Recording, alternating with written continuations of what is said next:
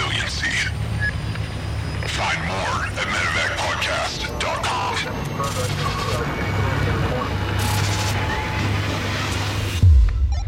Thanks for tuning in to the Medevac podcast powered by the Robert Irvine Foundation, whose mission is to support and strengthen the physical and mental well being of our nation's heroes. I'm one of your hosts, David Reid. And I'm your other host, Christian Meyers. Thank you very much for joining us today on the Medevac podcast.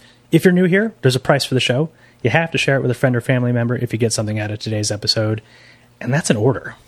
That's a standing order. Lawful. I think it's a lawful order, right? Comments, questions, we love it all. Make sure to hit the subscribe button and the notification button. Yeah, right? make sure you update those notifications. Um, interact with us on our Instagram. It's the easiest way to reach myself and Dave. Stay up to date on all the new episodes, and you can uh, interact with us directly right on there during some of our live episodes.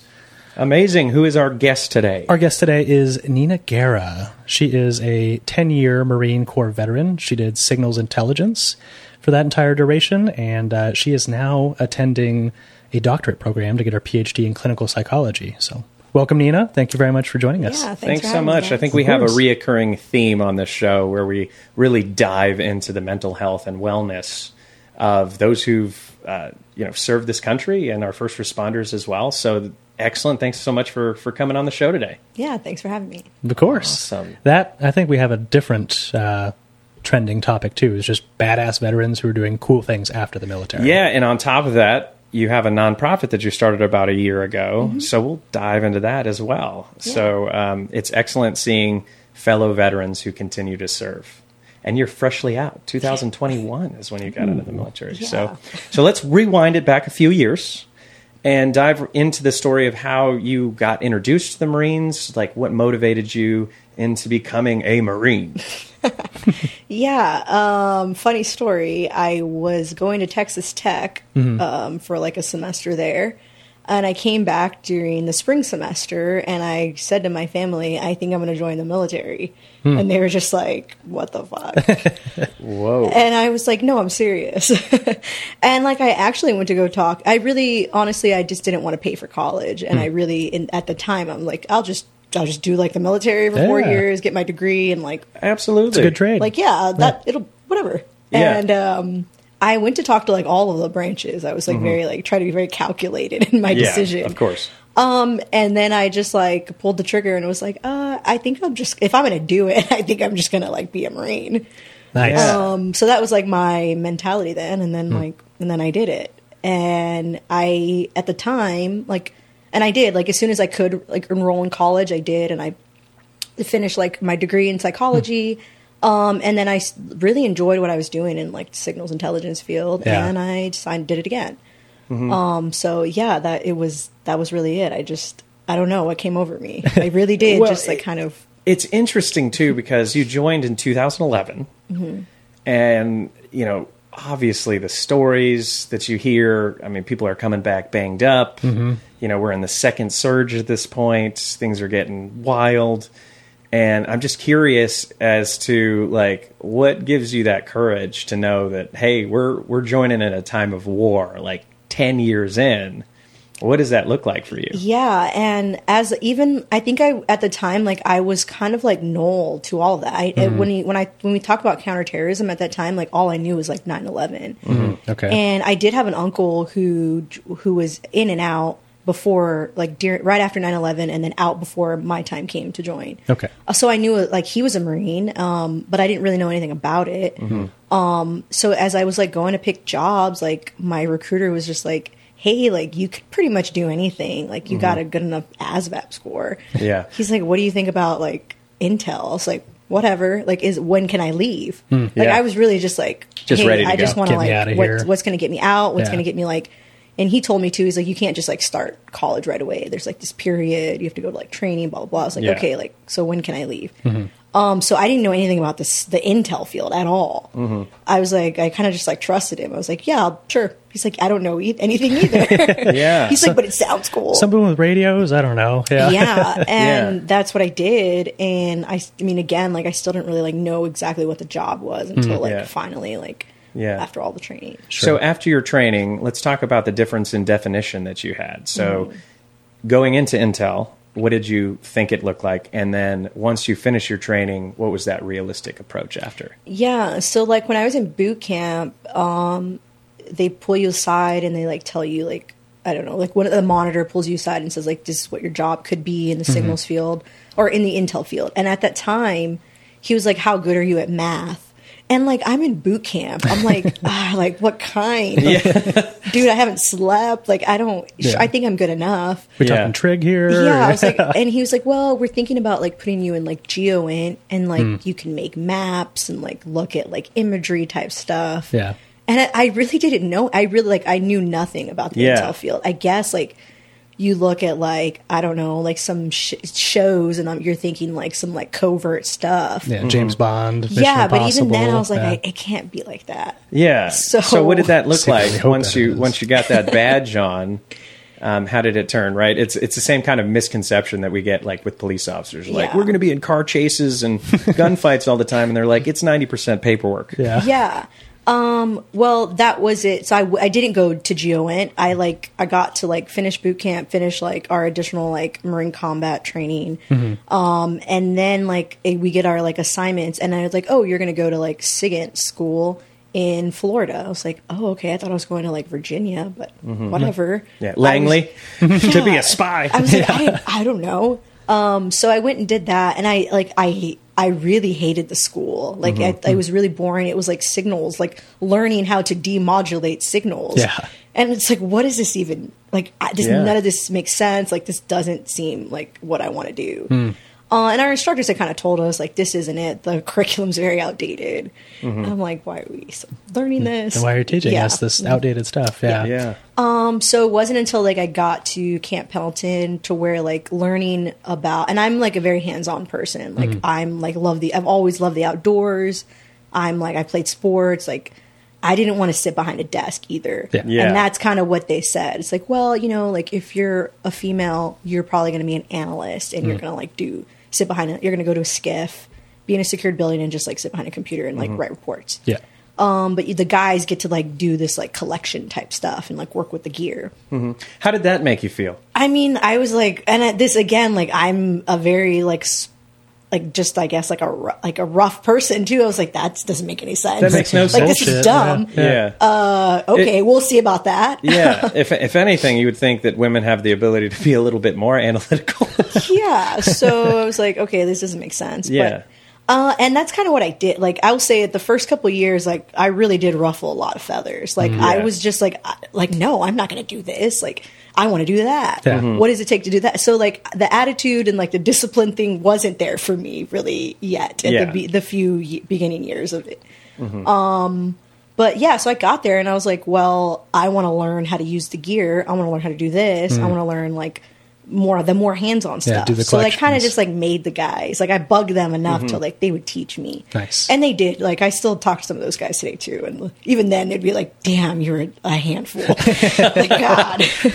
um, but it, like I'm really I'm really proud of that because then I like it opened up a lot of opportunities for me mm-hmm. once I just was like wouldn't take no for an answer. yeah. So I got to do some of like that more hands-on like collection style training, like when mm-hmm. we did like field events. I got to do a lot of that instead of just like, and I had to learn both. They still like made you learn how to do like report writing and mm-hmm. the and the analytical type stuff, Sure. like Yeah. networking type things. Mm-hmm. Um, but just me like the will to want to like learn more and like just kind of like not take no for an answer. Mm-hmm. Then I learned how to do it like tactfully in a way that like. Oh, it's make it seem like it's their idea. Yeah. yeah. So I got a little better right? at that. Yeah, Yeah. yeah. I got a little better at that over the years, but uh, like I said, it led me to like a lot more opportunities. Like Mm. the deployments I went on were all like individual augments. So Mm-hmm. Okay. like I didn't have very like traditional Marine Corps deployments. Yeah, very unique for Marine Yeah, Corps. so I got to like a lot of them were just like with either JSOC, NSA, or like OGA. So Mm-hmm. um,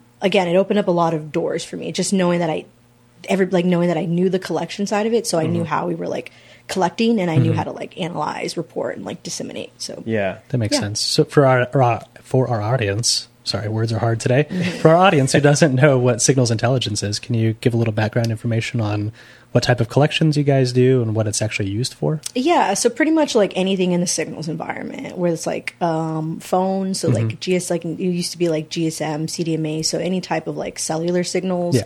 Uh, it was a lot of like push to talk in the beginning stages of like when we were in Afghanistan. Um, so that's just like walkie talkie radios. Uh, and then it's kind of like transformed into it could also be um, like networking. So like what like um Like access to servers. yeah and- access to servers network exploitation so it's like just like a wide range of things in like other branches they're very specialized of like no they just do like networking they Okay. just do uh, Yeah. cellular they But just as do this as the Marines do, it's kind of just a You just surf and turf, yeah, just uh, collection. So you you you gather this data up, and I want to talk about like I, I know we're fast forwarding a little bit, but in this ten year span, how did that mission change? I mean, it, you know, you go from push to talk in 2011, Yeah. to just this data influx. Yeah. How do you stay on top of that? Yeah, so it was it, like it really started with like do I did a lot of like work in Afghanistan doing like push to talk, trying to find like just like very which is still kind of it can be intricate if you don't really understand like the theories and like how like the signals are being uh tra- like whatever transferred if you will if I can say that. Um but and then it like evolved into like we're going into like now Iraq and Syria where hmm. they have a little bit more of a robust like actual like network. Yeah. Mm-hmm. So now we're going into like we're looking at more um of their we're looking at their like social media and then we're looking hmm. at their mm-hmm. different like digital network interface type stuff. Sure. So uh it changed a lot. Mm-hmm. And then now even then like at the end of my career it we went I went back to Afghanistan. Yeah. so like I started there like I thought that was over and then Yeah. like went back there and I was a I was there a year before we kind of like shut down. Okay. Hmm. Uh, yeah, I was there like all of 2020. And then I was back doing like push to talk again, trying to find like just like very like just you know like they would have a lot of burner phone like that that just like kind of like that basic stuff. Mm-hmm. But on top of that, it was also like how can we exploit them like mm-hmm. on their digital network. Um, so it was this just a different and how to stay on top of it. It's mainly like a, a lot of c- courses. So like we work a lot with like NSA, so we have to like stay on top of like all of that Sure. Um, all the hottest tech. I'm yeah, sure it's updating and, and honestly, daily. it's like it's crazy that like I'm going through this program, this doctoral program right now, and I still remember things that it's like I have no use for this information Yeah. anymore, and I'm having trouble like learning this, like, retaining this, and then I think back, it's like, yeah, how did I retain all of this like theory and like all of this just like report, like all of these like basic informations of like, oh, I know that. This goes in like every single report line. How do I just mm. remember that then? Yeah. Um, so yeah, it's really it's a lot of like training. It's a mm. lot. It's like mm-hmm. And Constant again, education. constant education, and like what we do learn in our like basic um, school. It's, it's not at all like what we actually do. And then it depends on kind of what route you go on. If you're like more of the collector, uh, you do a lot of field training with the equipment.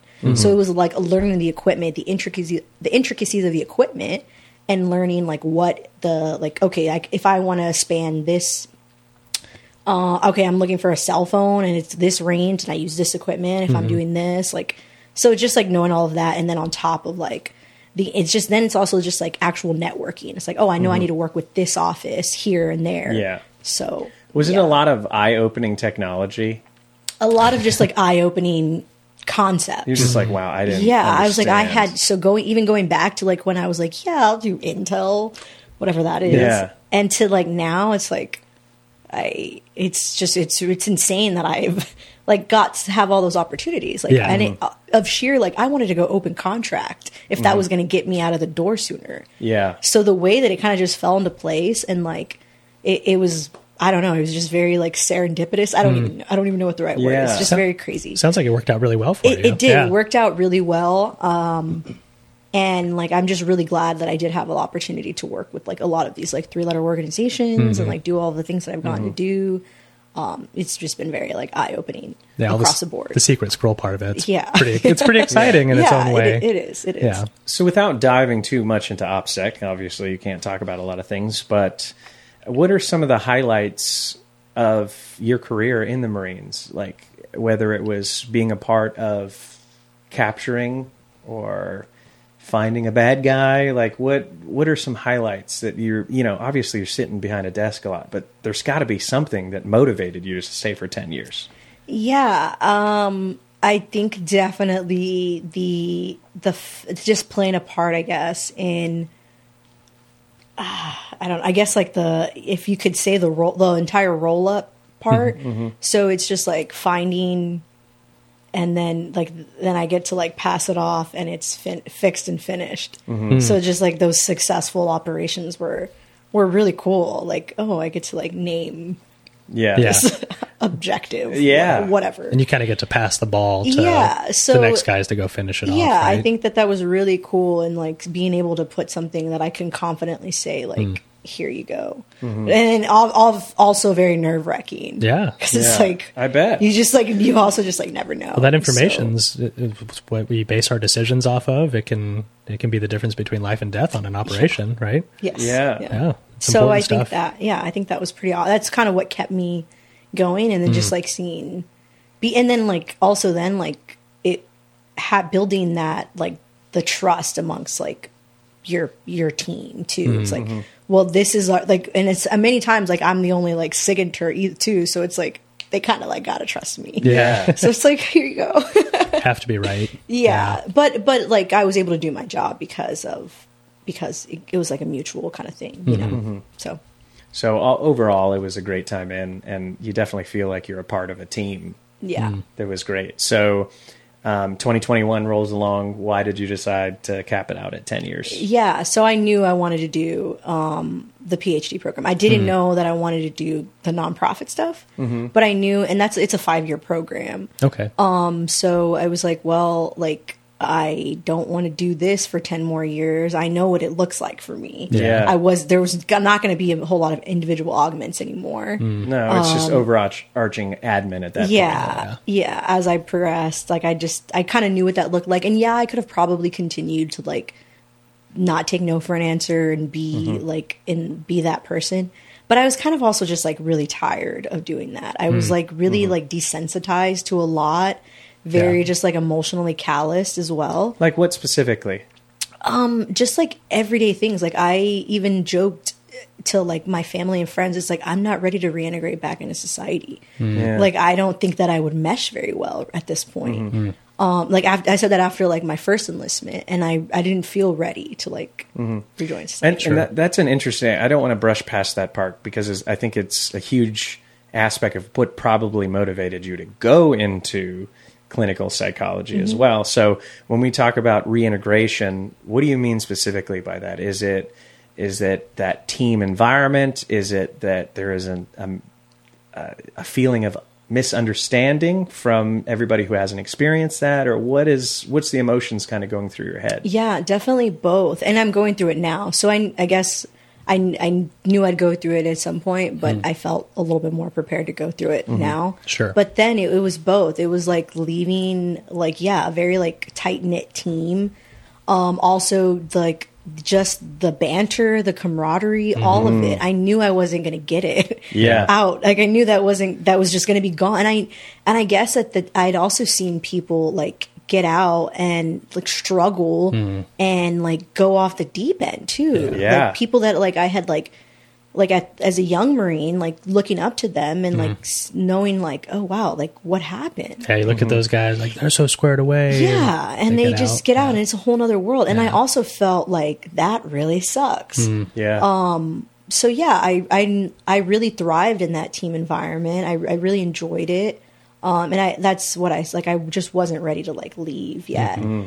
And then the ten year mark comes around, and I'm I was kind of just like tired too. Yeah.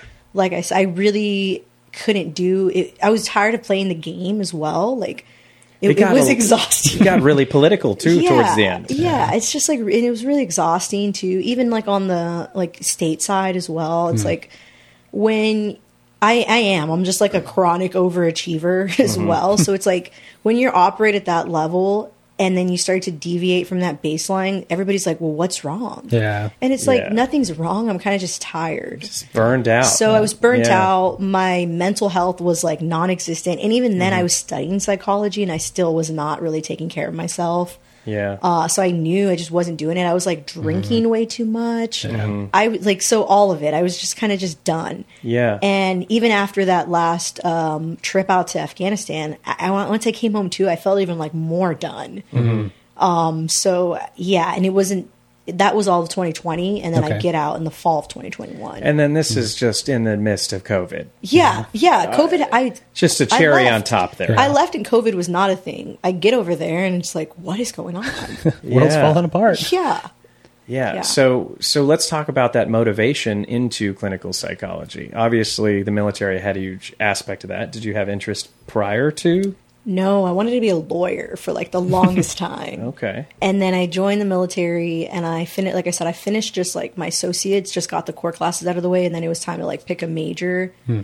And I, what I really enjoyed was like the counseling and mentoring aspect of the military. I hmm. loved hmm. like that personal and professional de- development, helping people. Like this was around the time when like the Marines implemented the pull up policy. So we weren't, we were, first we used to do like a flexed arm hang mm-hmm. and then we started doing pull ups Um, so like even just small things of like helping like uh like other female marines like oh this is like what i'm doing. Mm-hmm. Um like let's try to do this. That's not working. Let's try to do this. So like mm-hmm. helping people set those like small attainable goals and like seeing it through i really enjoyed that. Hmm. So i was like oh yeah i think i'll study psychology. I don't really know what i'll do with it at mm-hmm. that point. And then and then once I finished that, I started a master's program while I was still in. Okay. And then I just knew I'm like, okay, I want to be a clinical psychologist, um, and that like uh, that requires a doctoral degree. Yeah. So Did that's you kind of did you conti- uh, continue your master's degree while you were in? I did, yeah. Okay. I continued that, and which like you don't really need that to go into like a PhD doctoral level program, but it was Yeah. kind of just like. Me Certainly just- helps. Yeah, it's, it helped. It helped. I got to learn a lot more of like Mm-hmm. specific. Like I took one course on just mindfulness psychology, one Hmm. course on like positive psychology, one course in abnormal psych. So yeah, it was very. It was. I, I enjoyed it. I I really enjoy like the literature and all of it. So. Mm-hmm. Yeah. Did you use uh, any of the the tuition programs for that? Yeah, I used tuition s- assistance while I was in, and then now I'm using my GI Bill. Nice. So you use it for the whole your associates up to your masters? Or? Pretty much. That's yeah. awesome. That's amazing. Well, I Yeah. didn't really need to use it for the associates because I'm a Texas resident. Oh, okay. Um, so there's like the Hazelwood Act, Yeah. and like Yeah. I still had the Pell Grant then. Oh, but yeah. yeah, Yeah. I, I used to, I pretty much used tuition assistance the entire time I was in the Sounds military. to me like you had intelligence going in before because you know we, we talk about this all the time is the opportunities that the military has for continuing education uh, within it you should at the very least get out of the military on a four year term with an associate I agree, and I was like by proxy at the time. They wasn't a thing, but they're like, "Oh, you're going to be the education NCO." Yeah. because I was like the only one going to school, and like that, and that's what led me to it too. I I loved like, hey guys, like, and a lot in this in the intel field, we have a lot of linguists. Mm-hmm. So a lot of those guys, like, they leave like DLI, their language school, with the equivalent of associates. Mm-hmm. It's just a matter of like, okay, you you do have to do you have to do the legwork. You got to like call some people. You got to like send some emails. what do we say all the time is you know and I, I hear this with the complaints with the va system is yes their timelines suck but it's all about doing the paperwork Yeah. Yeah. and a lot of people just expect it to be done for them Yeah. It's not due diligence. It's you have to take the steps. You- you have to, get the yeah. to get the care at the Yeah. backside. It's so that basic. that's kind of like I was always trying to encourage people to like, and I Mm-hmm. still do it now um, with some of the friend, my friends that are in and out. I'm like, well, you know, what about this? Like, what about this avenue? Mm, If you need help, I even I remember I would help like then I would I as Marines were transitioning out. I was like, well, have you applied for this program? Did Mm-hmm. you know you could use this? Hey, like, let's just sit down and like look up this, like, where you want to go to school here? What do you want to make? Like, so Mm-hmm. Yeah. I really enjoyed doing that then. And so that's kind that's of, yeah. that's the building blocks Yeah, too of, of of you know counseling people through this.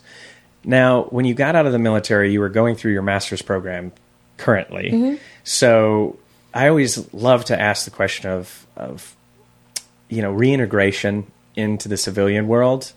The biggest thing for me and countless other veterans that I talk to is the lack of accountability now. You you're all of a sudden you get these orders that say you're out of the military and then there's a huge crash in a sense of purpose. oh yeah. So, like, thank goodness that you had, you know, the master's program where you still were diving into with fellow students and stuff like that. But did you feel that? Yeah. So when I got out, so I did all my education online, like uh, undergrad and masters Mm-hmm. online. And then when I got out, I actually, um, I was doing the SkillBridge program. I don't know if you guys Oh, have yeah. heard about that. Absolutely. So I did the SkillBridge program and I went to go work in Charleston, um, South Carolina, with a company who provides the program of record collection gear to the Marine Corps. Oh. So I have worked with this company before, like I'd seen them. They they trained me on the gear. Oh, cool. Um, I did the SkillBridge with them, and then I got hired on with them. Mm-hmm. So I was still kind of like I still got to like I got to see the the backs, you know, the the kind of behind the curtain of like how the gear is made, Hmm. like how they put it in the, all the Pelican cases, accounting for it all. Get trained on it, and then I got to go train Marines. That's so pretty I got to go out to like Hawaii and like train these young SIGINT Marines on like the gear, like the new gear. yeah. Um, so I did that for a year before I started this program last in 2022, uh, last fall. Um, so that I still had a little bit of that like motivation and purpose. I was around a bunch of like there was they were all Marines. Yeah. Um, so it was it was cool. Nothing really changed. It wasn't until I started this program up in Dallas last fall that I was like, "What is going on?" like that first semester. So my this past fall was my first semester, and I like really struggled mentally. It was like I was went from like, taking like one to two classes a semester at my own pace to five classes Oh, yeah. full time student Oh yeah. the only veteran, the oldest one in the room, Hmm. which the and also I am so used to being the only woman in the room, a bunch of women. Yeah. I didn't know. I was like, "What is? I don't know how to deal with all this." Yeah. Interesting. Um, So it was a lot, and it's the mindset completely different. Yeah. yeah. completely different. And I was How so? Um, well. They came straight from most of them come straight from undergrad. Uh-huh. So I think like the average age is like twenty five. So a lot of immaturity. I don't want to. Sorry, guys, if they're if they're going to listen, I don't want to say immaturity. I think it's just a lack of experience. Life experience. Life right? experience. Yeah. Which is the definition of immaturity. Yeah. but I mean, Just like, say it a I nicer I will say that, like, Yeah. if I was a twenty, at me at twenty three going through this program, no way. Yeah. I Yeah. was immature, very immature. Yeah. I didn't. Ha- I was not worried about. Even Yeah. though I was going to school at hmm. twenty three, it was it was again totally Very different. different. Yeah. you're fully you're just i was thrown into this fully immersed into like psychology the field of clinical psychology five classes like my mm-hmm. attention was shot my memory i'm like mm-hmm. what is going on with me? Mm-hmm. Uh, and i'm not i wasn't used to that. And I, I i i mean i did well i passed all my classes i was but it was a very big disconnect. I went in there like in all of our our more like discussion based classes like diversity. I'm like, oh, I know who I am. I know what I want. I have opinions about all of these things. Mm-hmm. And then I'm in a room with people who just probably haven't formulated opinions about those things yet. yeah. Hmm. So, and I'm, it's kind of weird when you're the only one, like, oh, well, I, I feel so strongly about this, this, and that. Mm-hmm. And then it's just like you and the professor, like, going back and forth. No one else is chiming in. No, uh, yeah, I, I got some Yeah. like onesies and twosies. They do chime in, but Okay. it's it's. I guess I, I it's not what I expected. Hmm. I expected like a whole bunch of. With the, way, with the way people talk about their opinions these days, I figure that would be like pretty hot. going yeah, on in, in yeah, and may, right? maybe I it's mean, the maybe it's the field, maybe Yeah. it is the age, uh, Yeah, maybe like I, I don't know, but. No, it, what there's not a lot of speaking your mind. I think I'm. I'm like I joke all the time. I'm like, oh my god, am I too aggressive? Like, Yeah, well, I think that's that's how the most learning happens is asking the questions Yeah. because it is it's it's all malleable. It's all ever changing, and especially like in today's world, psychology's got to be a nightmare. oh, I can only imagine. Uh, Yeah, so uh, you know, and we could spend a whole episode or two or three on this, but um, you know, as far as the instructing goes, what do you think uh, was the biggest misconception to psychology um, that that you have? Um, the biggest misconception. Yeah, it's like yeah, like meaning when you're going in, you think you're going to be learning this, this, and this, but you're learning this, that, and the other thing. Yeah. Um, well, I thought that we'd be learning just like right out the bat, going like, oh, we're going to learn CBT, we're going to learn these like theoretical orientations, we're going to learn how to do this and that.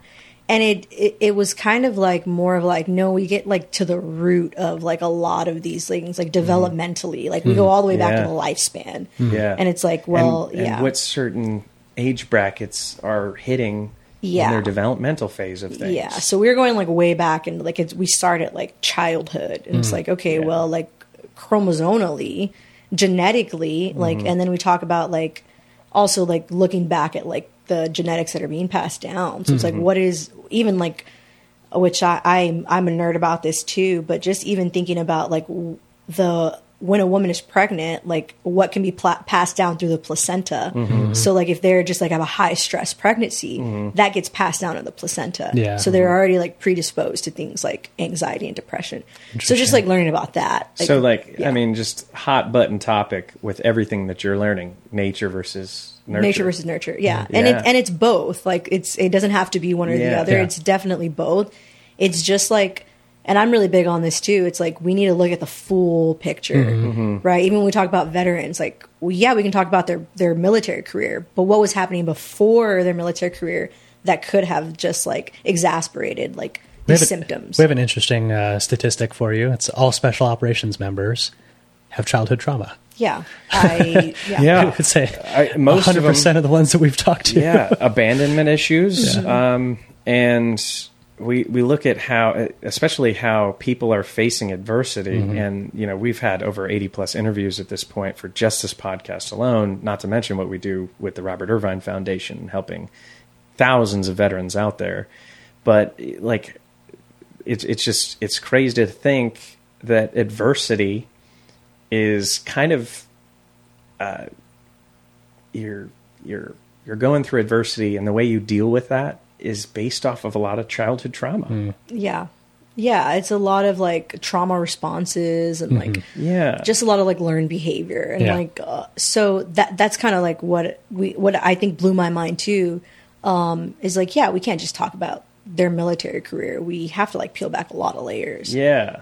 And it's interesting too is is that um it- it's all about mindset as well as the way I process this specific event has to do with the emotion that I'm feeling at this point. oh yeah perception and like your even even the memories that we Mm-hmm. have like a lot of the memories that like we hold on to um are like a product of like high arousal Mm-hmm. events whether that's good or bad that could be trauma Yeah. that could just be a very like positive happy happy event as well Yeah. but most of the time it's associated with trauma Yeah, the So, relative like, emotion, yeah right? so we hold on to those memories and we hold on to a lot of like those that those go into like play into triggers and then those Mm. play into like responses and all of it's linked back to like maybe one event maybe several events um, but yeah then like we develop all of these just coping mechanisms and we don't Mm-hmm. know that that's what they are but uh, to maybe drown it out to maybe deal with it and it kind of just they just stack up onto each other Mm. That makes sense. Um, I don't want to go too far off topic from where we're at right now, but you guys mentioned nature versus nurture.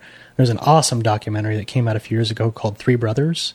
Have you seen this? No, It was three not. three triplets who, in the 80s, they were all separated yes. Uh, from a foster home. So they were separated, sent out to three different families, and they followed up with the families for for 20 plus years. Wow. So doing check-ins and the kids never knew that they had brothers related and so they were testing the nature versus nurture outcome because obviously they're genetically identical and then they end up in different very different family environments. Well they end up finding each other when they're when they're in college. Wow. so one student he ends up going to a college that his long lost brother was going to runs into a guy and says hey I, you know what's going on adam he's like my name's mark not adam he goes no Wow. no you're adam end up finding his brother. They find the third brother, and they come together. And there's so many similarities. Like they all end up smoking the same brand of cigarettes, and they all Yeah. have you know the same the same hobbies, and and they're you know they're all football stars playing the same position, but they have very different family environments. And it's a very interesting documentary on nature versus nurture. It's heartbreaking because it, it turns out they did this to like 50 or 60 different Oh families uh, yeah, it was it was absolutely terrible, but um, it's a very interesting documentary on on nature versus nurture that really hits that topic really Yeah, well. yeah. sorry, way, way No, out of left field. no, that, I think I think that's great. Uh, just totally on topic, Yeah. uh, too, because you have to take into account the environment. You know, what what they're teaching, what school they're going to, all this stuff. So Yeah. you you know within that documentary too, you also see the, the vast differences Yeah, between them. Yeah, major differences. You know, co- uh, uh, favorite colors, you know, things like Yeah. that, where it's just like that environment that you were raised in. So uh, I think it's very interesting. And within your studies, you've had to have just really thought about your military experience within this. And what are some of the kind of, I guess, alignment that you're seeing a lot of these military veterans who are getting out of the military, what they're facing um, while you're going through your schools and you know your clinical application? What what are the commonalities that you're seeing in Yeah. the veteran space? I think that well, the the common factor, if like I had to like put my finger on it, is just the lack of like actual knowledge of mental health. Like we don't yeah. really. I didn't even like studying it. Like I don't really know what mental health is. Like I didn't know what mental health is. Yeah. I didn't really know what it could do for me. And also just there's just a lack of like especially in our field there's like this like it it's it can be there's just like this like oh if you go to mental health you will not get to do these things. Yeah. you will lose your security clearance. Mm-hmm. Yep. you won't go on deployments. You won't mm-hmm. you'll lose these trainings. And that is like in one part true because i've sat in the room when we're racking stacking and choosing where people are going to go. It's like yeah no that guy's going through this. Like let's not do mm-hmm. that. Mm. Or like no he like and i've also sat in the room where we have psychologists like our the or like our MFLAC, our military family counselor, come in and like brief on like what's going on in like these Marines, like mm-hmm. in their counseling. So it's like, where's the trust as well? Like for me as well, it's like I don't want to go tell this therapist like share anything with them if I know mm-hmm. it's going to get back to like my command. Yeah, there's Why would it- consequences, right? Yeah, so it's like for one, I, Decentivizing. yeah. so, going. so for one, it's like that is like yeah, there are a lot of just like lack of like actual knowledge, but it, I think it's like more of a systemic thing. Like we Mm. don't really tackle it very well. We don't talk about it. We do. We we push this like yeah no like you just have to like you still have to you have a job to do. Yeah. Mm-hmm. So it's like you we get really good at just like sup- compartmentalizing Mm. so well. Yeah. But then we never really unpack it. We never go back to unpack it. And if it starts That's to come problem. up, then like that's where the unhealthy cop- coping mechanisms come Mm-hmm. up. Uh, as far as like what I'm learning what what can be applied, I think, and this is like my big push right now in the clinical psychology field as a whole. Veterans are not seen as a diversity group, and I believe that we are a diversity group. Interesting. If we're going to take the That time is- to like dissect, like, oh well, like the LGBTQ plus community, the Hispanic community, the Black uh, community, like all of these races and all of like the di- like disabilities, like if we're taking the time to like be culturally competent in all of these fields, why are we not taking the time to be culturally competent in the, like with veterans? Absolutely. So Great point. I this is like my fire right now. I just wrote like a whole paper on it. Um, just like that's why like and and the, I I'm not going to quote any statistics, but it's an insane amount, an insane rate that like veterans won't ever go to the second like they'll go to their intake appointment for mm-hmm. mental health and they won't go back to this mm-hmm. first one or they won't go to the mm-hmm. second one.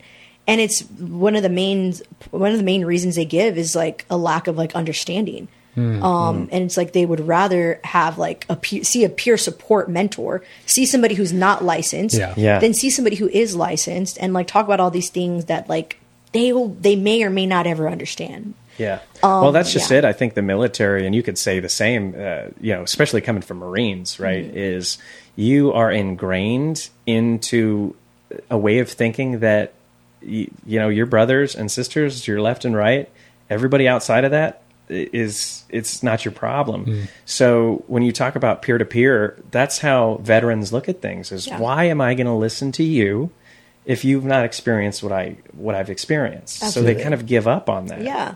And to be quite honest, like I've had that happen to me as well, hmm. where I've even tried to go to therapy and it's just like it's not the it's not working. And like mm-hmm. Yeah. I'm like, what is it? And Yeah. I'm like, this guy just doesn't get it. Yeah. And why do I have to re-explain every like why do I have to like explain everything? Why should any of us have to re-explain everything mm-hmm. to somebody who probably will never get it? They can mm-hmm. try. And I'm not saying that there are therapists and psychologists who are not veterans who cannot make a difference. I think that they still can make a mm-hmm. difference. But it's just like are you taking the time to you know, read up and learn about the military culture before you go to the VA. The VA is the number one employer for entry level psychologists. Hmm. So it's like it's more of a numbers thing. They're mm-hmm. they're also going to take who they can. Yeah. Um, and as an entry level psychologist, it's like the benefits are there, like it's a secure job security. And I guess my um, issue with it is like, but are you doing like what did you do to prepare to go to a VA? Mm-hmm. Like, what did you do to prepare for like just being culturally competent for Yes. veterans? Yeah. Um, so I think that's like a big, a really big issue that we're that I'm seeing, especially like right now in the in the field and the lack of um, veterans going to see mental health veterans, not even like let's we're not even talking about active duty Yeah. because that's again that's a whole nother bubble where it's just like yeah I don't want to if I know this is going to get back to like the people making the decisions for the, the things that I get to do. I don't want to share these things. It can end your career It could in, in yeah. moments, you know. So that's one issue. The, now the veteran issue aside, it's like yeah, and I'm. It's like we have all of these like nonprofits and we have all these organizations now, all of these things, but the numbers have not like subsided. Mm. Yeah, as, as a matter of fact, they're going back up. Yeah. yeah. So I don't know what like what the answer is, but I know for sure like that is one of them. The lack of like Yeah, and interesting. Uh, interestingly enough, I was just in Poland, and you know everything is, and this might be a little off topic, but everything is plastered in SHARP. You know, army army SHARP training, which is the sexual uh, harassment prevention, right? And those numbers are going up too. And, and it's like, have we not learned at this point? Like, what is going on? There's so much education out there. Yeah. Where is the discrepancy? Yeah. No, yeah. I I was the like on at the back end too. I was like a sexual assault victims advocate. Hmm. So like even do going through the training for all of that, like I could just almost couldn't even believe the numbers. And I know we we sit through the training and we talk about it, but then like when I went to go like the through the training myself, I was like, this is insane because it's all like green on green, if you will. Yeah. Like we're it's not like civilians coming in. Like it's all like it's Yeah. we're doing it to ourselves. Yeah. Like we're doing it to each other. It's heartbreaking. Yeah. And the, Yeah. the, the, the number is, is staggering for women is 10%. Like 10% have a, an experience. And this is just what's reported, right? I mean, Yeah. That's reported. it's like saying one out of every 10 female uh, military service members out there have gotten at some point in their career, which is probably 20% higher than that. Uh, Yeah. yeah. Probably. It wouldn't surprise me. Yeah. So like, you know, ev- every other soldier, and and that's staggering to me. So, like, what are we doing to implement some of these new procedures into the military? Yeah. Harsher consequences. That and that and Off with their that's- hands, twelve Yeah. years. Yeah. no. 12 it's years like- dungeon. Yeah, 12 years it's like dungeon, no that's trial. what they they do, right? Like the mass punishment, harsher harsher tr- Yeah. harsher consequences. And it's like that's not working. And it's like, yeah, we can say that it's like, is it a mental health thing?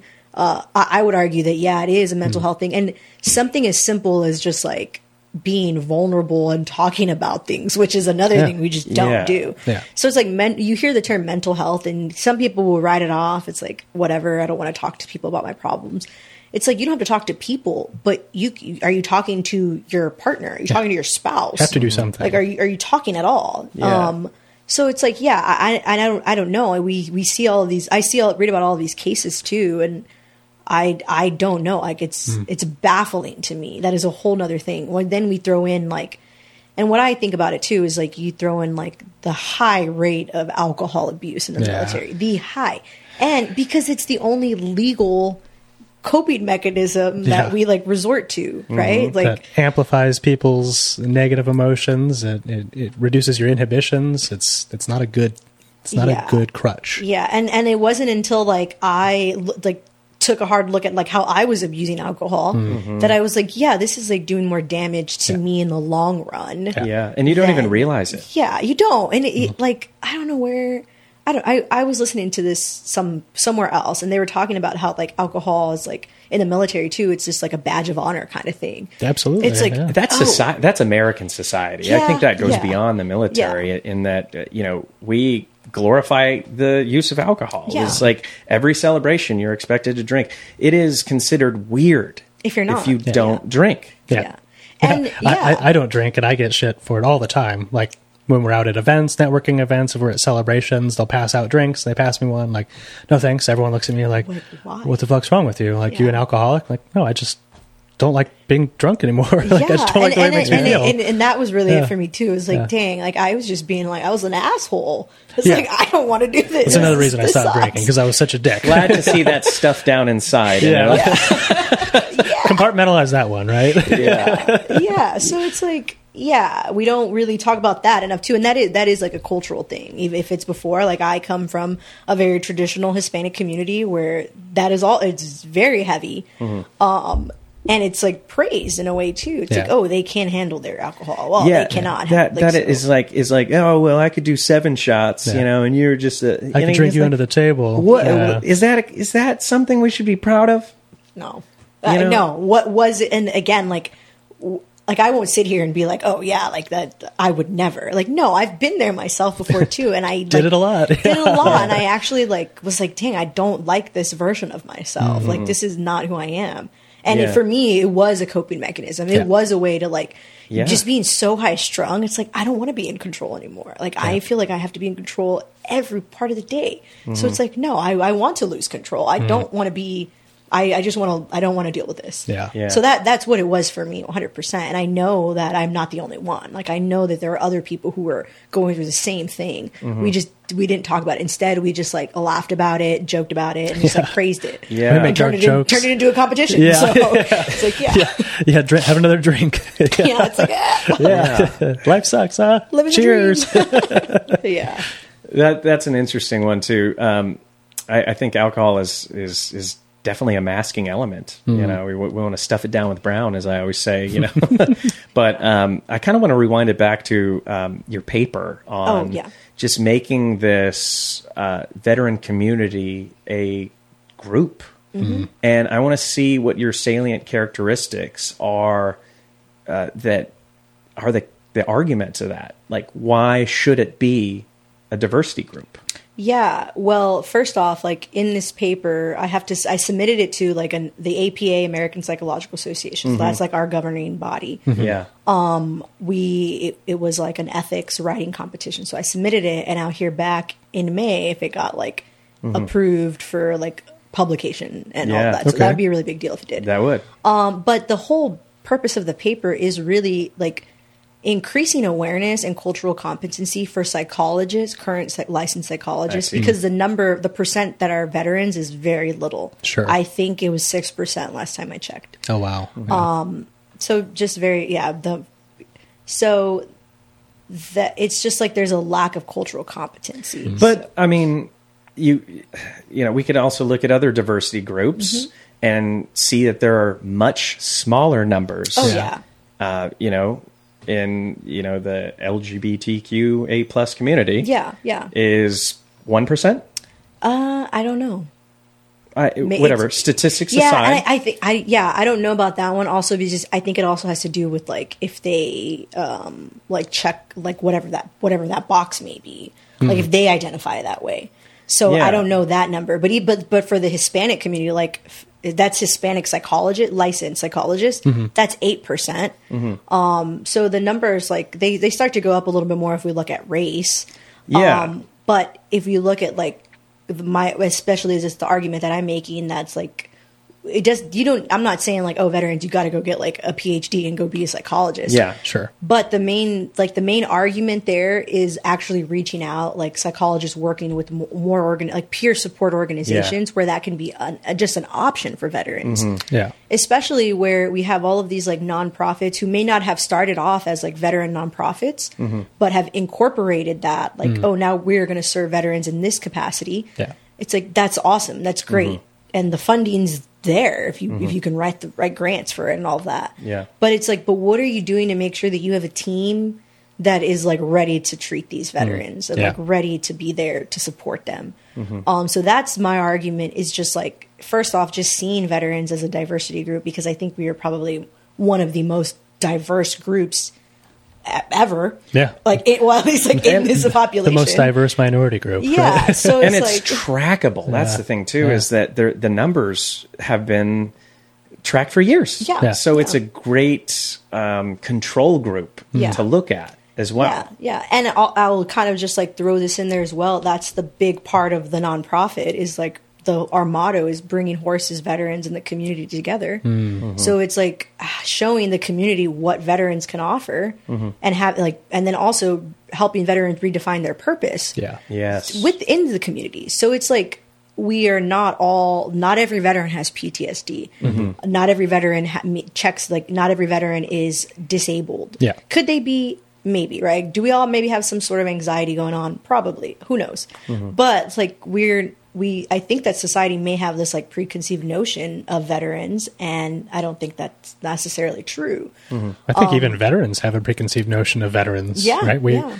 Over the past couple of years, we've thought everything has been relative to PTSD. Like, yeah, it's PTSD, PTSD. Mm-hmm. When a lot of it has been undiagnosed or misdiagnosed TBIs, which are Oh, yeah, massively different. Oh, that is, Absolutely. that is the new version of Yeah, PTS that we it were is. facing 20 years ago. You yeah, know, I mean, PTSD. Yeah, went from shell shock to PTSD, and that was like the focal point in Yeah. mental health. Yeah. And now, like with micro concussions and these TBIs, we're at a whole new playing field. Oh yeah, we realize like, oh, it's not from the stuff you saw; it's from all the blows to your head. yeah, and that's Yeah. where we talk about abnormal psychology at this time. Yeah, and and that's kind of where I'm going with dissertation. Like uh, my population is is going to be TBI Okay. and incorporating mind, a mindfulness approach. Interesting. Um, to veterans who, when which when the time comes, like I'll need veteran participants. So with who have had TBIs, yeah. Well, um, I think we've all had a couple.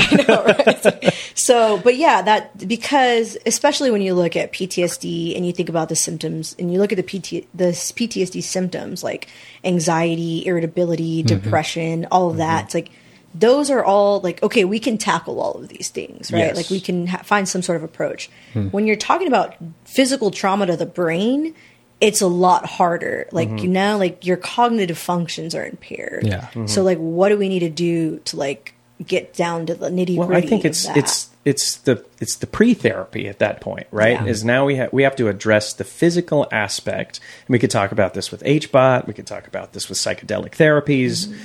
But repairing the brain to a near normal function, and then going after those other approaches, CBT, Mm-hmm. you know, somatic quieting, Mm-hmm. these kind of therapies, it's just another layer, right? Yeah, yeah, yeah. So I think as well, like I'm I'm interested. Like so, my interest, my field of interest is neuropsychology, um, clinical neuropsychology. But I, I want like for me.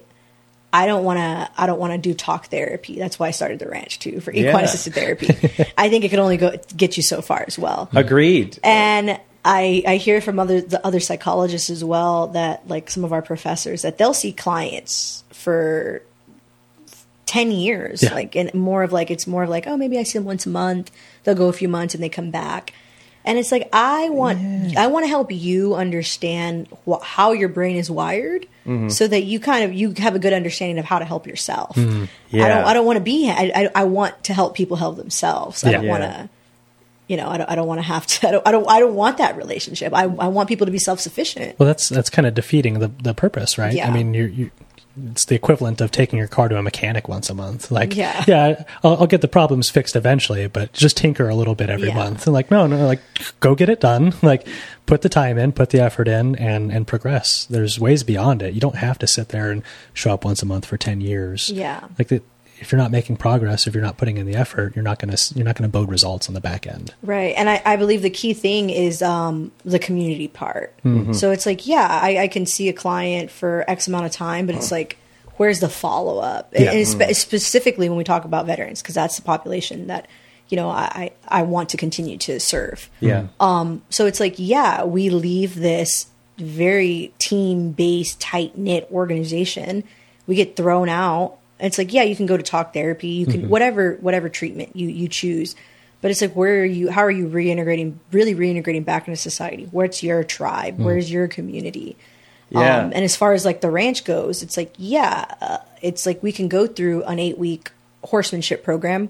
We can teach you like how the human, what the human horse connection is, how you can improve your own communication, your own ang- manage your anxiety, cope mm-hmm. with these things through working with the horse. Mm-hmm. But then, like after those eight weeks, it's like, but no, you're now you're a part of the community. Yeah. Yeah. Now you're a part of like you know you can come back. You can mm-hmm. continue to work with the horses. You can continue to help us train the horses. So sense of community is a is a huge aspect of you know before we're diving too deeply into Right. these therapies. I think that's that's exactly it. We talk about this all the time. Is that you have to change your environment 1st mm-hmm. before you can implement these changes. Yeah. If you don't change your environment, you're just going to get sucked right back into it. Yep. You know, veterans who get out of the military and they go through what's called avoidance, mm-hmm. obviously, with PTS is I don't want to go into a crowd anymore. I'm not going into windowless, windowless buildings. I'm sitting with my, you know, facing the exits and all this stuff. If you're not challenging yourself um, to overcome these issues, or you're going back to your house and locking yourself in for 10 years, peer to peer is not going to matter. Yeah. So we got to change our community, our environment. Yeah. and I mean, we come like the military is very we we are collectivists in the military, but then we get back we thrown out, and it's like we we want to just we want to be individuals, and yeah, I think that to each their own. But at, as far as like a act like healthy, healthy. I believe that healthy relationships drive resiliency. So That, that is a true story.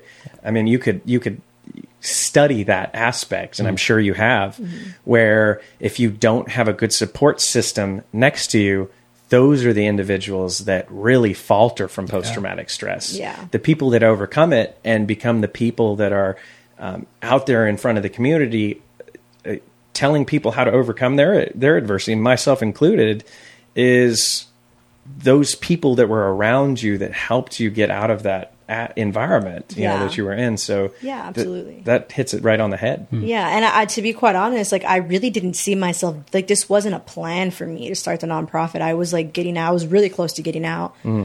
um, and I was like, "What? What am I going to do? Like, I know I'm going to go get this degree, Yeah. but it's like, but what am I gonna like? That's what am I really going to do? Hmm. That's gonna like." I, I got really fired up one day and I was like, I, I need to make it some sort of a difference. Like I can Yeah. sit here and complain or I can like find some sort of solution. I And love that's, that. I was like, well, and uh, my brother, who's also a Marine, we kind of, I was like, hey, I like texted him and like texted my mom and texted like, what do you guys think about this? I think I'm just going to start a nonprofit. Yeah. yeah And they're just like, at this point, they know me and they're Yeah. like, oh yeah, we support you. Yeah, go for it. Go for it, do it. And I was like, googling how to start a nonprofit in Texas. I Texas. love it. and Yeah. so what what came out of that Well, um, what came out of that was the Rustic Ranch. That's the name of Rustic Ranch Equine Assisted Therapy. Um, even like I, I was totally like didn't really know what I wanted it to be. I was like, I just know that I want to have. I want to help people figure out what their purpose is. And I felt like I, I want to do it in the South Texas community because I'm originally from San Antonio. So, I mean, especially when we talk about this, like, this community here and being like military city USA, which I never knew that growing up. Yeah. I was kind of just hmm. like knolled the fact that we had such a heavy military population here. Yeah. Yeah. But coming back, I was like, yeah, well, it kind of like I'm from here, so I'm continuing to serve my community and I'm continuing to serve the veteran community. Hmm. So I knew I wanted to stay in like this area. And that, that's kind of what I did. We, I sold my house. I had a house here in San Antonio. I sold the house. I started looking for properties, and then I got a 25 acre property out in Hondo, which is just a, an hour nor- uh, west of San Antonio. Yeah. yeah so yeah i really just like started googling like who can how what can i do? What what veteran resources are there to help me start this? Um and since then it's kind of just like we're, we're still pretty small. Um we're still kind of we're working with another small ranch who's it's, he's another marine and he has horses. So he we're working with his horses right now and kind of like just helping. We, we we started with our we're we started with our veteran team and i got them spun up on like horsemanship. Okay. um and then now we're starting to work with like um, this summer i'm trying to implement like a pilot program for veterans. So that i want to like do like a pre-survey like kind of quality of life do the horsemanship program and then like post that it's more of just like trying to figure out like what's going to work and what's not Yeah, and I measuring kind the of- impact. yeah and i Yeah. kind of want like i'm open to just like what what to hear from the veterans and like Hmm. what is what's worked what sort of therapy have they been to what hasn't Mm-hmm. worked what is working that kind of thing so this is an eight week program Mm-hmm. what does that program look like so um or the vision yeah the vision for that too is m- mainly it, de- it really depends so there's like kind of two avenues there um, there are veterans uh, down here who have who do have horsemanship experience who've grown up on ranches and grew up riding so for them it could look very differently and i am very adamant about this like therapy is like not a one size fits all. Yeah. Um, so it's it's going to take a lot. It does take a lot of work to tailor treatment plans, but that's kind of like what. So it's like, yeah, we get a veteran who does have this horsemanship experience, and maybe that looks like helping us train horses. Um, maybe they do have more riding time. Maybe they have more like ranching experience, so they can help us more of that. And we get a veteran who knows nothing about it, who maybe doesn't even want to ride. Yeah. But they learn about the. They still learn so much from the human horse connection, understanding like their their herd mentality, how they operate in a herd, uh, and that just looks like learning the horse from head to toe. Um, learning about like the way that they turn their ears, what that how what they're communicating to you, uh, and it's really breaking down those layers of like, yeah, somebody may not be open to talk about these things, and with the horse, like you really just you don't have to.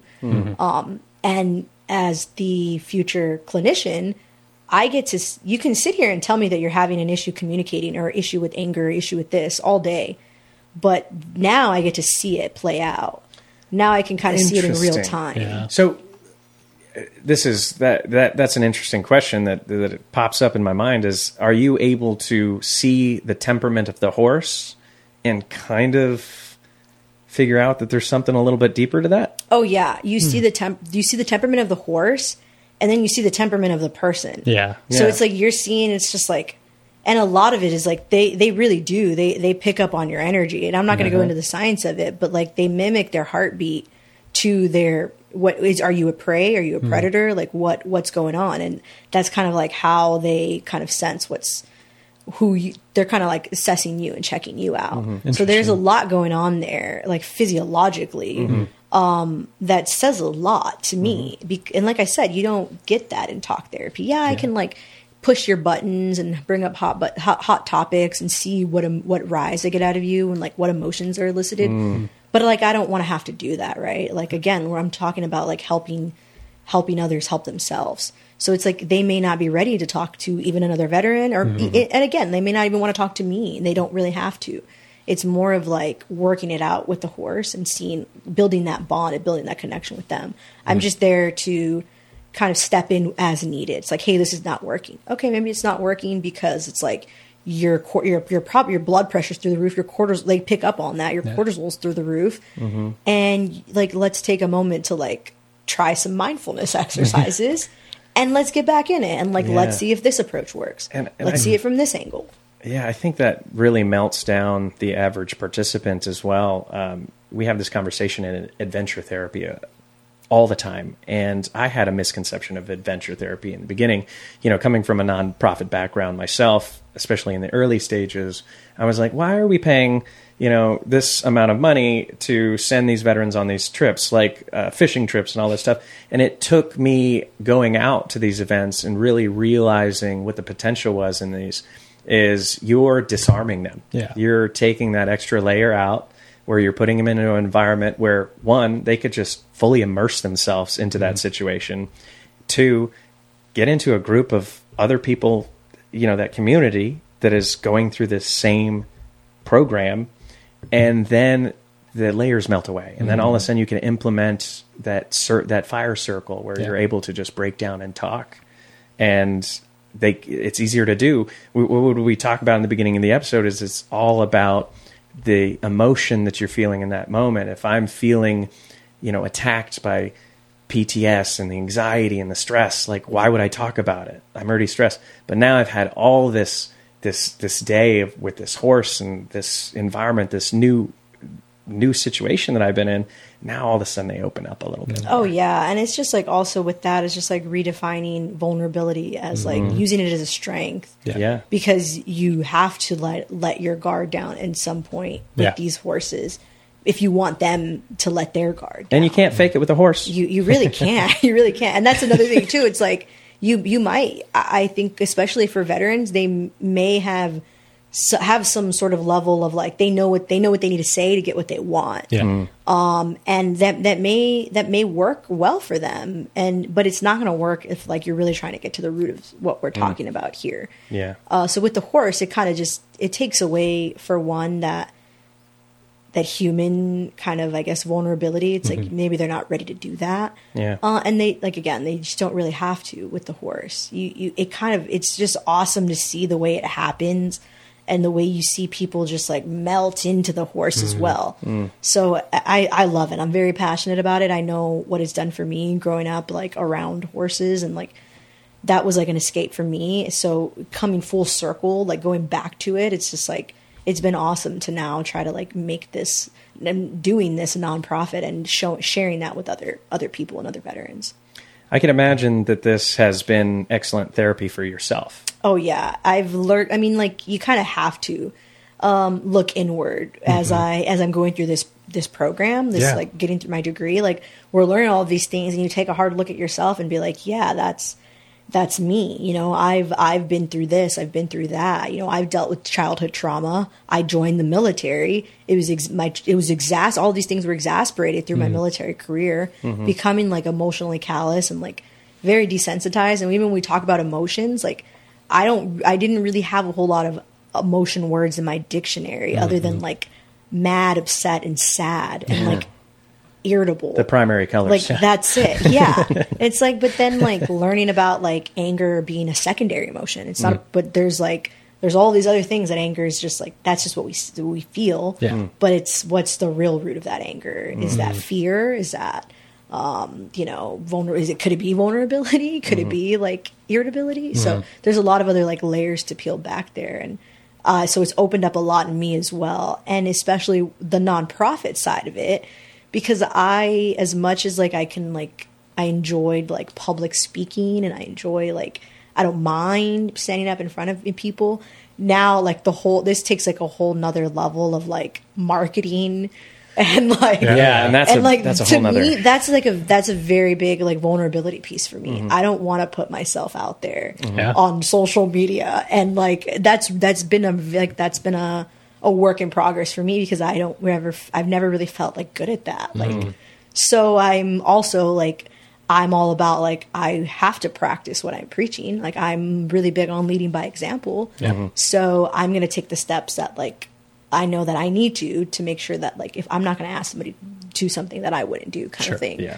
So really big on that and but yeah, so like even even something like this, like this is out of my comfort zone for me Mm-hmm. coming out and like talking about these things like and I guess even asking for help because that's what nonprofit work is. Yeah. Yeah. And I have been terrible at that. And like, Mm-hmm. oh wow, I just put myself in this new career field where all I have to do is ask for help and put myself out there. I was like, Yeah. oh my god, what was I thinking? Those are the two things I don't want to do. Yeah. yeah. So it's been like a real eye opener for mm-hmm. me. Very steep learning curve. Oh, yeah. Yeah. Adopting business, nonprofit, anything like that. But it's a fun challenge at the same time. Yeah. Especially when it's still relative to the community, right? I mean, you're doing two things or three things, I guess, that you love. You're taking three aspects of three different communities you love and kind of smashing them together. It's pretty exciting. Did, did you grow up uh, riding horses? Is that how Yeah, you? Mm-hmm. so I, I'm from San Antonio, and then um, I grew up down going towards Corpus. Like Okay. my family, they always my grand one of my grandpas like grew up on a cattle ranch. Mm-hmm. His his father was a rancher, so like just growing up in that like ranching environment, Yeah. and like again, like that was also that side of the family was an escape from another very like heavy alcoholic family Yeah. that like at the time like that was those were just my norms i really didn't like think anything of it i wouldn't even have called it an escape it was just like oh that's just what i do in the summers like yeah. uh, and like looking back i'm like wow that's why you know i have these like very fond memories of of again like two high arousal situations where it's like one on one instance it's like there's just a lot of like alcohol going around Sure. a lot of like abuse in sense of like just like but that was like normal to Yeah. us like we talk about it all the time i talk about it with some of my family members it's like wow it's like that was just so normal it's we the 90s, right? we really wouldn't have thought anything about that Yeah. and then also going over to that that side of the family which they like really didn't drink very like openly at least like very Mm. Sure. often so i'm like i had these like two parallels and as an adult i'm like wow i guess like that was like an escape for me i didn't really realize like the benefits that that had Mm-hmm. Yeah. until i was kind of like looking back at it all That makes sense. So, are, are you not drinking anymore either? Is that uh, something you've cut out? I don't really Yeah. like. I I will have a drink like like in some social settings. Um, I really do like. I, I work at a cigar shop part time. I know, like one day out of the week, like on a Saturday, Oh, yeah. uh, I work at a cigar shop, so like I enjoy like having a cigar and then like maybe like a glass of like whiskey or Sure. bourbon Yeah. but I'm really uh, nowhere near. Like Yeah. I, looking back, I have to say that I'm very proud of myself mm, because I mm. never thought that I would have like this relationship with alcohol. I Yeah. kind of thought I was like destined to be an alcoholic, to Sure. be quite honest. Like I think a lot of us are. Um, I was like, this is it for me. I guess it's like I have to feel, mm. and I kind of fell into that as well, like that dark time in, for myself. Like, I, maybe this is just like how it's supposed to be. Like, Yeah. I'm supposed to feel mm-hmm. bad and like shitty and like Yeah. Not the case so yeah, much, right? Yeah, so I don't drink very often. Hmm. I, I will have a drink on in some occasions, but definitely like it's really crazy to think that like I can have a drink And you don't need a second one, right? yeah, which I if anybody knew me then like that would be like no. It's, it's something that we've seen a lot uh, more commonly lately. Is I've talked to a lot of people who are transitioning out or recently transitioned, and it seems to be more of a hot topic. Is a lot more people are switching away from alcohol to, you know, utilizing other substances like you know whether it's marijuana or nothing, um, or they're cutting back substantially. Not so much the other direction that we saw just a few years ago, even where a lot of people during their transition and getting out of the military, they dive really deep into drinking. Yeah. I've really seen that that start to take off a little bit more as people, you know, using alternative modalities or or just canceling it altogether, which is I, I think it's a very healthy move. But I was just curious for yourself because you yeah, mentioned no, I, I absolutely agree, and I also think that has to do with like the lack of like knowledge Mm-hmm. that we don't really understand like the damage it's doing to our bodies. yeah, substantially. and then our like who we choose like our environment as well. So it's like what are we you know where are we going? And a lot of people like again too they go maybe they go back into the same like kind of environments that they joined the military to escape. Yeah, um so it, they it can be easy to kind of fall into those routines again if that's kind of, kind of like what they're what they're surrounded with. Yeah. and to be quite honest like that is my that's those are the veterans that I want to target. Mm-hmm. Like mm-hmm. you you can come help us do this. Like come out to the ranch. Like Yeah. just get out here. Mm-hmm. Like let's have a like a we can have a barbecue. And that's kind of like what we do. My my brother and I is like my brother is like a really good on the the grill. He got into like smoking briskets Oh, yeah. a while a while Amazing. back. So like now he's like yeah he's Yes. pretty good at it. So No better way than bring a sense of community through yeah food. you know? yeah so that, that i mean and and that's that's a whole nother thing too it's just like building that community around something else that doesn't have to involve alcohol Mm-hmm. Yeah. i've seen it destroy a lot of people um, I I don't really want to go into the addiction side, Mm-hmm. of rehab side of psychology. Maybe maybe it is because I've just seen too much of that Mm-hmm. sure. but that's I, I do have a heart for that as well. So if I can ha- just be an outlet, if the ranch can be an outlet for people, like that's one hundred percent what I want. Just to kind Yeah. of show them that like, hey, it's like they we can do other things. Like we can tackle this problem. It, when you're ready, if you're ready, Like, mm-hmm. so that that's that's definitely one place where I, I would really like to reach veterans who are going through mm. that as well. Fantastic. Are you guys accepting applications right now, or how's yeah that work? so uh, in the summer so this summer we have like a barbecue coming up it's we're Okay. going to do it at the vfw in helotes so here mm-hmm. in, in san antonio okay. Um, and that's just going to be like it's it's free um, we're going to do my brother's going to smoke some briskets Oh, perfect. uh, yeah so we're going to go out there we're going to get people we're going to kind of see how many people come out it's really just Uh-huh. like bring the community together Mm-hmm. and kind of let them know like yeah we may be out in hondo but like we're really servicing the greater san antonio area Sure. Yeah. uh, and with that we're going to try to recruit some people out of there Okay. um, and then we're gonna kind of just I'm gonna put out something as well to kind of get. I want at least five veterans. It's just the timing of it is is needs to be kind of like that's what I have to work out because it kind of has mm-hmm. to be on like when I'm home. Yeah. Yeah. For the yeah. semester, so probably either like mm-hmm. August or we're thinking maybe just even in December because because of the weather as well. Sure. Mm-hmm. Oh yeah. So yeah, A a, lot cooler. of a lot of honestly a lot of awesome things to come. It's gained even a lot more traction than I thought it would. I thought Yeah. it would kind of be this like uphill battle of like getting the word out there. Hmm. Um, but the small community that we do have at the ranch right now has just been awesome. Like Mm-hmm. a lot of a very heavy veteran community and a lot of just like support for people who've had f- a family of veterans. Yeah. So I mean, like that is like is really awesome. It makes stepping out of d- stepping out of my comfort zone and doing things like this totally worth it. Yeah, yeah. Like I, I, I love I, I love it, and that's like. And again, as I think about like still wanting to be a part of this like camaraderie team Mm-hmm. environment, like it's like yeah, this is exactly what I wanted, and this Yeah. is what I want to build for other people uh, around a, a big passion of mine, which is like horsemanship and ranching, and like down the road Mm. we're gonna get some cattle out there and give oppor- give veterans the opportunity to kind of like work cattle and like get back in touch with like their food. Mm. Yeah. so that's Yeah. just a, the diet and exercise thing is a whole nother aspect of mental health that like I can also go on and on about that your your gut is like Mm-hmm. Yep. the main source to your brain and like uh there yeah all and and also there's like a lot of mental health too it Yeah. has to stems and like with with your diet um so that's a whole other aspect of it as well. Right now we're focusing on the horsemanship but like down the road it's really implementing like a, a more it's just a more holistic Yes. like program it's like teaching teaching veterans and the community again um like basic homesteading. So it's like gardening Okay. um ran- uh, cattle ranching. So it the whole operation Yeah. Yeah. And and and that do that that does establish that purpose Yeah. again. You know, give you a little bit of an activity, something to step outside your comfort zone, and that's what it's all about. If you're going to tackle mental health, you need to step outside your comfort zone. absolutely I think it's also really beneficial for transitionary periods getting out of the military to do nonprofit work.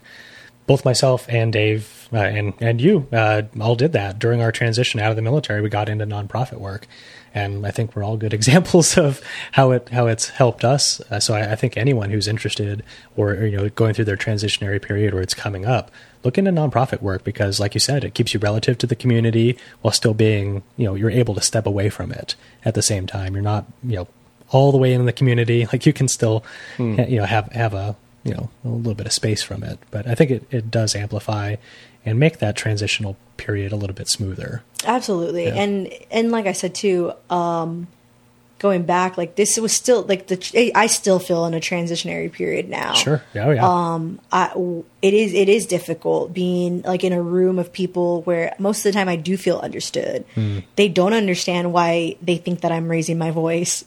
like they don't understand why I'm so passionate about X, Y, or Z. Yeah. They don't really understand like where a, a lot about me really. Mm-hmm.